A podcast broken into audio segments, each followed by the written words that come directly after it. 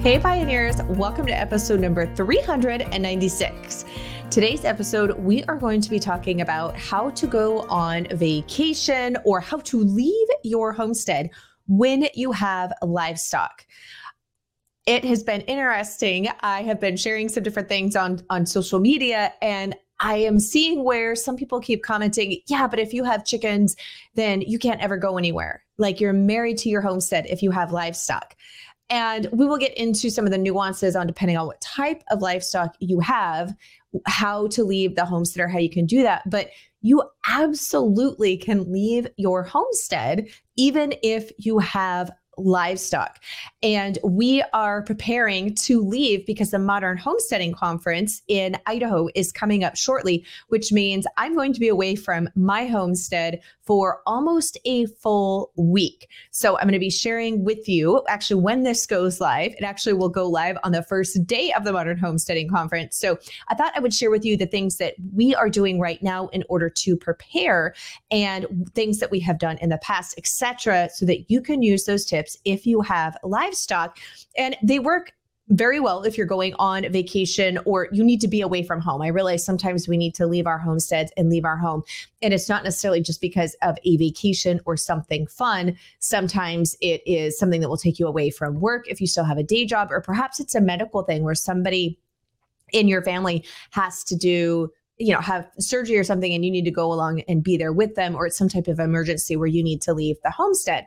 But there are definitely things that you can put into place that will allow you. And some of these i even use quite honestly if we're in a really busy season of life, and I know we've got some really big things coming up, and it doesn't mean that I necessarily won't be home at night, but I know that I'm not going to be in a place where during the day I can go out and do some of the things that I just do on a regular basis, that I need to almost act like I'm not at home because I'm going to be so heavily involved in doing something else. So let's get to that. And I think it'd probably be best if we talk a little bit about time of year as well as the different types of livestock and some of the things that you'll want to do a little bit differently depending on what type of livestock you have. Now, if you are listening to this the old fashioned way, it's so funny to say old fashioned in reference to podcasts, but if you're listening to this on the go, usually an app on our phones or perhaps even on a laptop or computer while you're doing stuff, you can go to melissaknorris.com forward slash 396. That's number the number 396 because this is episode number 396. If you are watching this because we now have our episodes on YouTube, then you're seeing this in video format and you will see the link as well beneath the video description if you want to go and check out some of the resources that I'll be mentioning in the blog that accompanies every single one of our podcast episodes. Let's start with probably one of the most common things of livestock, and that is going to be chickens. So if you have chickens, and the same thing is going to apply to ducks or other poultry friends, then their shelter, of course, is going to be important, but that's something that you're already going to have in place. Now, if you use a chicken tractor or a movable coop where you are moving them onto fresh grass or poultry netting, then I always make sure that I am moving them to new, fresh ground the day that we're getting ready to leave so that they are on fresh ground right from the get go. So that ideally, either if I do have someone, which we'll talk about that, coming and checking on them, that they're not going to have to try to move the coop and to move the netting and to deal with all of that. So they get moved to their fresh ground. If you have a stationary coop, this would be where you'd want to make sure that it had been freshly cleaned, that you had fresh bedding in there, etc. Especially if you're going to be gone for more than a day or two. If you're only be gone for a day or two, not as big. But the longer you're going to be gone, then you're going to want to make sure that it's from as clean of state as possible right before you leave. The next thing is to get extra feeders or larger feeders. Same thing with your waterers. Get more waterers or get larger waterers and fill them all the way up so that you're not having to fill them as often nor as someone else. Now, if you're, we have it so that I've got a big five gallon waterer for one of the chicken coops and double feeders. So if I fill that five gallon waterer up and both the feeders up with food for the chickens, I know I can go at least two days without having to add any water or any feed for the amount of chickens that we have in that coop. So, some of this you are going to want to do ahead of time and keep track of how long does it take them to go through these when they're full before they're totally empty and they need to be refilled because that's going to give you a gauge for either you can leave them that long without having a farm sitter or someone come and check on them or you can tell the person, hey, in three days, you're going to need to make sure that you check because usually they're out by this time and fill something up, etc. Or you just know if it's going to last them for three days, for example, that you can be gone for three days. And then you just need to be back on that third day because they'll be running low or almost out. So it's really a good idea to get this, these things in place ahead of time so that you have some dry runs, so to speak, to see how long can they go without me topping things off or changing things out before they're all the way out when we're talking about food and water. Now, like I said, there have been times if we just go away for the weekend, I know I can fill everything up for the chickens and they are not going to run out of food. They're going to be completely fine for two days. And I don't have anybody come and check their items. I know that they're going to be okay. But if I'm going to be gone longer than a two day stretch, I definitely, even if someone is not having to fill everything, I do want boots on the ground situation. So I can I we have neighbors, I have a, my brother lives right next door to us, but I you might be like, "Well, that's great for you. I don't have family that lives next door to me." You can find somebody that can at least just give a visual look on everything. So as again, if I'm going to be gone longer than 2 days, I want someone that so that in a weird scenario you're gone and the water springs a leak, right? Or something like that. They tip it over and everything gets spilled out, even though it's never happened before. You just never know with animals. I swear, the minute you step away or you're gone, that's when something crazy happens. So I do like to have somebody physically that can just do a walk around and do like a visual check, even if they're not having to feed or water anybody because they should technically have enough. It's always a good idea just to have some boots on the ground, eyes on everything, doing a visual check because stuff does happen. We've had automatic waterers that all of a sudden, the minute we left, something went wrong on them and they wouldn't shut off, or some, you know, just something along those lines, or they broke and then no water was coming in, or they weren't closing properly. And so our pump was going all the time and it was getting flooded. So I do recommend automatic waterers and not just when you're trying to leave on vacation, but automatic waterers are great, especially if you have cattle or larger livestock, so that their water is always full, that it's never running out and going dry. So I love our automatic waters. They help us out a ton just as far as day to day management and time. But again, they are something you're going to want to look at because they can fail and they do fail. So having those eyes eyes on everything one of the other things that you want to consider too is the time of year. So, generally speaking, it's much harder to get away in the middle of winter if you have really harsh winters or snow, freezing conditions. That puts an extra burden on your animals. You're going to be feeding them every day because usually there is not any feed, especially if they're pasture animals, ruminant animals like not chickens. Chickens are not ruminant. like dairy animals is what I'm trying to say, cows, uh, that type of thing, you know, that are consuming pasture and grass. Well, during the winter, you probably don't have that available. And so you're having to feed them hay every day.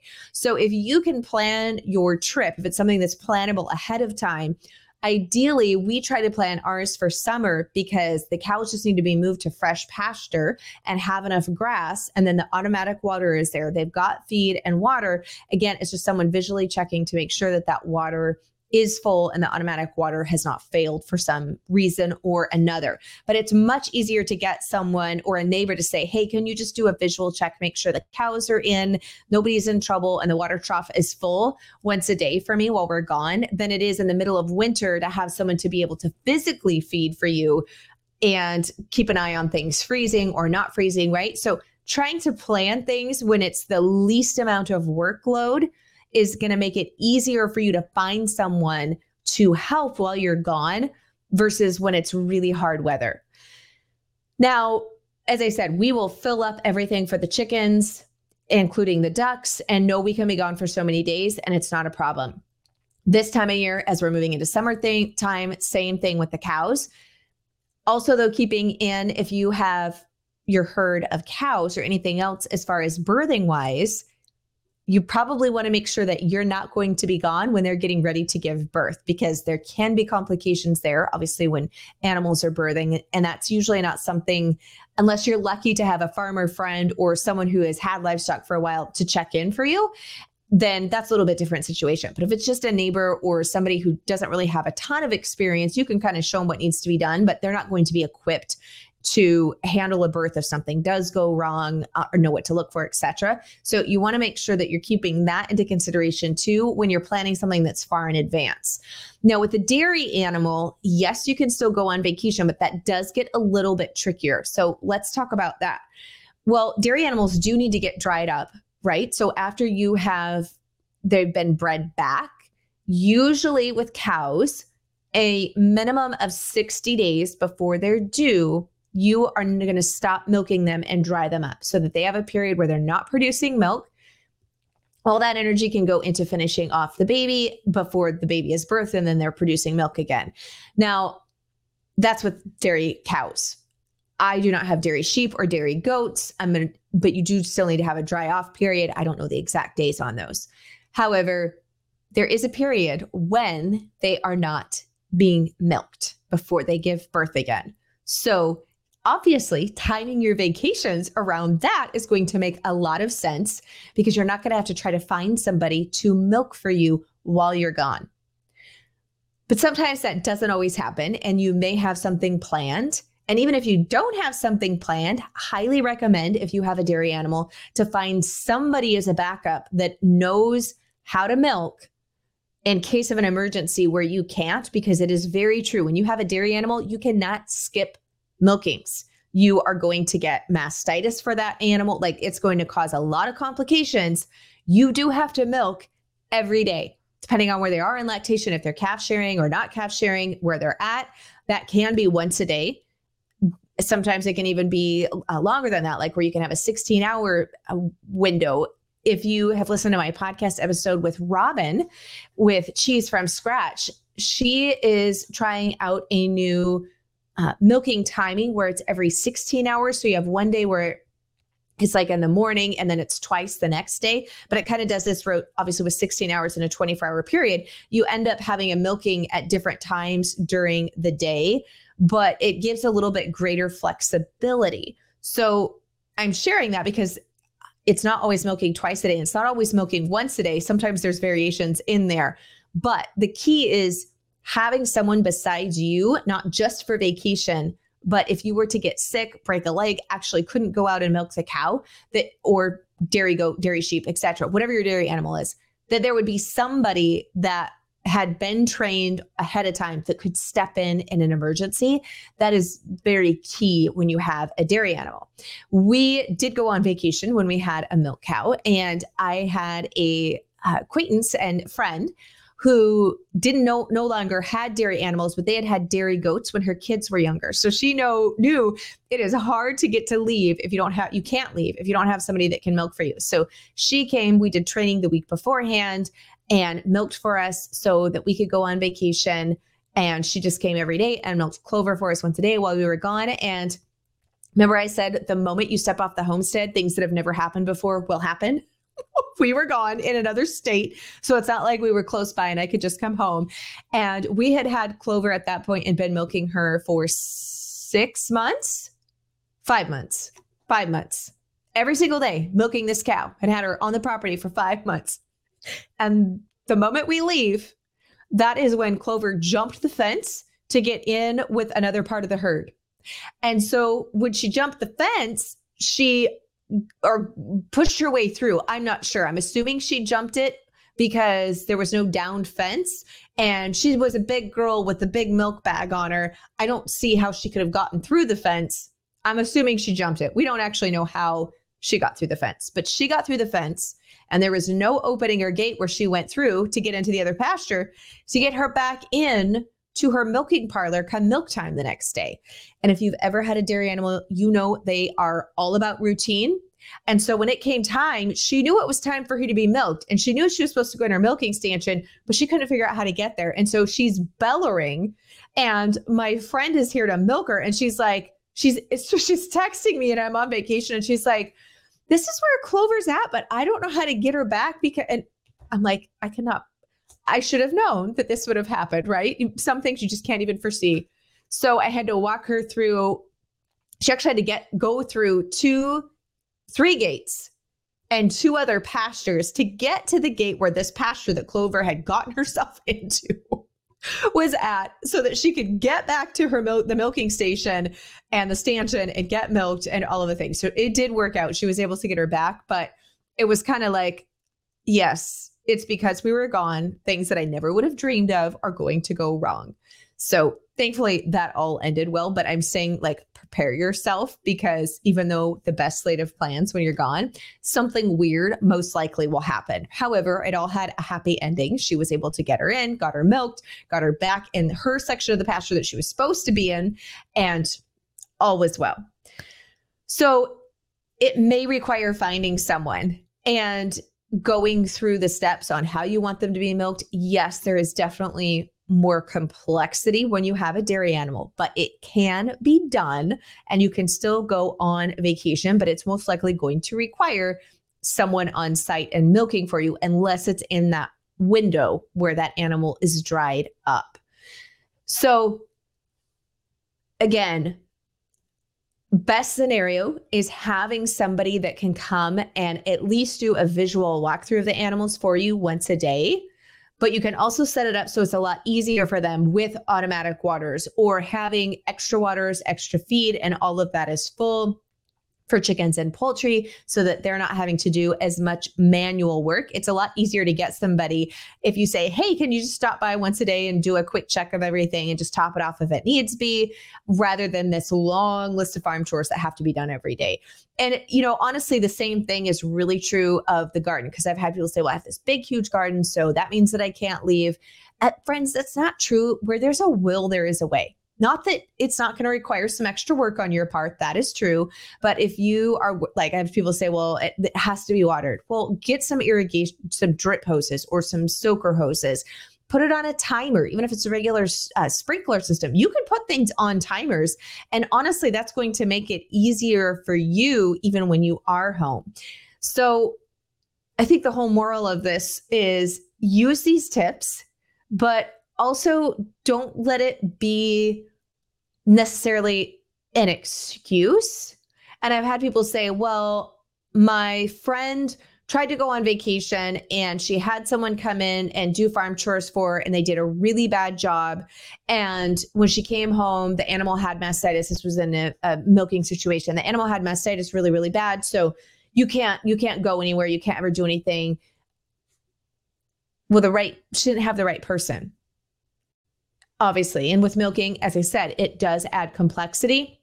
However, it can be done. And it's kind of like with anything, just because something went wrong one time doesn't mean it's going to go wrong again. It just means you need to see, okay, what happened? How did I, what do I need to do differently to help mitigate that? And I think that's true with anything with homesteading is you can always look at like, hey, that didn't work and then give up and not try it again or look at where where did things fail? Like what went wrong? So how can i make that better for the following time? Let's give this another you know let's try this again and etc but you absolutely can still go on vacation go on trips and do things but it is going to require some more work up front and you're going to need to develop some relationships with somebody because ideally you do have somebody who's checking in on things for you. Now, sometimes, like when it was, we had the person who came and milked for us with Clover, she got to take all of the milk. And I also paid her gas for her to come because she was driving up here. She wasn't staying on the farm the whole time sometimes you get a farm sitter where they're actually just staying at your place. And so there's lots of different ways. So maybe it's another person who has a homestead and you're trading. You're like, you take care of my place when I'm gone. I'll take care of your place when you're gone. And so that's not an exchange of money. That's just an exchange of, you know, a bartering of your time. Sometimes we've had people who have taken care of things for us and we're like, well, hey, while you're gone, you get to have all of the eggs, you can have all of the milk, or you can have, you know, pick whatever you want in the garden when it's ready. So there's different ways to to do that. You just need to get creative, but it's also really good to have some of those key relationships with people in your area and to cultivate that community part. So, like, look up other people in your area. And yes, I realize that they may not be right next door to you, depending upon where you live. We live pretty rurally. So, the only other person at that time that I knew that had any milking experience that that could come and milk for us, you know, she lived in the next town over actually. It's not like she lived right next door to me, but we we were friends and had cultivated, you know, relationships. So it is really important to reach out in your community beforehand, find out who else is farming, who else is doing homesteading stuff, that type of stuff, and create that network locally. And even if it's not that person that can necessarily come and help you, they may know of somebody else that can, or be like, oh, hey, this person took care of our animals when we left somewhere. You should give them a call. You know, that type of thing. So definitely being prepared ahead of time is going to be the biggest asset and sitting and planning out. You're likely not going to be able to leave on the spur of the moment for a long period of time, but rest assured, you definitely can still go on vacation when you have livestock and a farm. Now, speaking of feeding and a livestock and a farm, today's podcast episode is sponsored by Azure Standard. And Azure Standard carries Scratch and Peck, which is one of our favorite feeds. They have soy free, organic, soy free, and corn free foods available for their poultry. And that's really important for me because we actually have some customers who get eggs from us and they are very sensitive to both soy and corn. And so it's been really hard for them to find an egg source that the chickens weren't fed stuff that had both soy and corn in them. So I love that Scratch and Peck offers that. They also they have the pellets which if you've ever had chickens before you're probably familiar with that. Like you get the little you know the little rolled pellets but they also have where it's more whole grain based some of their food options. And i like that because you can actually see the different grains in there. It's it's less processed than the pellets. And so i like to feed that um, especially when I have my younger flock as well. And you've got infants coming in. They they have some different starter crumbles and everything. They've just got a really great selection of the Scratch and Peck line, and it has been one of our favorite food sources for our chickens, both the chickens and the ducks. And the great thing is, if you are a brand new customer to Azure Standard, you can use the code Melissa10 and get 10% off your first time order of $50 or more. And they have animal feed, they have animal husbandry products, but they also have a ton of grocery items, both fresh as well as bulk and food storage items. So definitely check out Azure Standard for your homestead needs, both in the kitchen and the barnyard. Alrighty, for our verse of the week, we are actually in Luke and chapter 12, verse 8 and 9. This is the Amplified Translation. And I tell you, whoever declares openly, speaking out freely, and confesses that he is my worshiper and acknowledges me before men, the Son of Man also will declare and confess and acknowledge him before the angels of God. But he who disowns and denies and rejects and refuses to acknowledge me before men will be disowned and denied and rejected and refused acknowledgement in the presence of the angels of God. And I wanted to share that section of verse actually for a couple of reasons. Uh, the first is I know in this day and age, for those of you who are Christians or are consider yourselves followers followers of Christ and the Bible, that I've noticed a lot, especially in social media, there can be pushback from people who may not have the same beliefs that if you mention anything about the Bible or Christianity or Jesus, they are highly offended by that. And I've had a lot of reviews of the podcast that are negative because they like the homesteading information, but they're very angry that I share a Bible verse at the end, despite the fact that I tell you ahead of time, this is our verse of the week. So if you hear that and you don't want to hear a Bible verse, you just stop listening to the episode. You can fast forward, you can click it off. I put it at the end so that for those who want to skip it or don't want to hear it, it is very easy to do so. And you have all of the homesteading content that you can listen to at the beginning of the episode. But I am not going to stop sharing the verse of the week.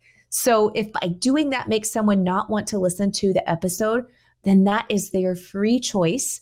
And it is also my free choice to share the verses and how I feel like they're applying to my life and hope that you get some wisdom and some encouragement out of those verses and for me sharing that as well. But I also had to sit and think about that because if I, because of the court of popular opinion, stop sharing God's word and what he's doing in my life, well, when I get to heaven and stand before God, because that is what I believe will happen when I die, who am I trying to please? Truly, who am I trying to please? Am I trying to please people that I've never even met before? Or am I doing and trying to please Jesus and God, whom is who I will be spending eternity with? And when you put it like that, because I know it's hard, it well, at least for me, being honest speaking, um, it can be hard to have people come at you. And sometimes it's even people you know in, in real life. Um, like not just somebody over the internet, for example, but you know, with on Facebook or whatever social media app you have, you're probably friends or acquaintances with people it, that you know in real life. And if you share some of these types of things, you may get negative pushback from them. And I don't think any of us really like negativity. So that can be a little bit hard. And so sometimes you may sit and think like, well, goodness, if I share this, you know, um, what's what's going to happen? And some of you may not feel that way. You're like, I don't care what anybody says. I'm going to share whatever I want to share, and that's fine. But I think sometimes, at least for me, I have thought, is this worth sharing to deal with all of the negative that I'm going to get by sharing this? And so I've kind of had to sit and and think about this first and evaluate that. And even with this will be going live the day of the Modern Homesteading Conference. And you know, uh, we, I even had people reach out and say, is there going to be anything about Jesus at this conference or religion? Because if there is, I don't want to go. And I just thought that was very interesting that if there was any mention of religion, that somebody, even though they wanted to learn the homesteading stuff, that if a small portion had some had a Bible verse in it, that that would be enough for them to not attend. But again, I have to ask myself, and you have to ask yourself if you are a, a Christian or a believer, because uh, I'm assuming that you're still listening at this point. If you are, you know, who am I answering to ultimately? Am I answering to the court of man? Or when I stand before God, will I be comfortable confessing to Him why I chose to do a certain thing or not to do a certain thing? So, anyways, I just, this has been something that I have been thinking about because of both of these reasons that I just shared those those parts of the story with you and deciding, you know, where is where is i guess my line? Like where am i going to stand? What am i going to publicly say? What am i not going to publicly say etc and how does that line up with the word of god? And where am i okay with that and all of that? So you know each person makes that decision for themselves. But i just wanted to share that with you. And thank you so much for joining me with today's episode. And i hope that that helps you be able to attend either a conference or go on vacation with your family, but to be able to leave the homestead and have your animals still well taken care of. Blessings and mason jars for now, my friends. I will see you next week.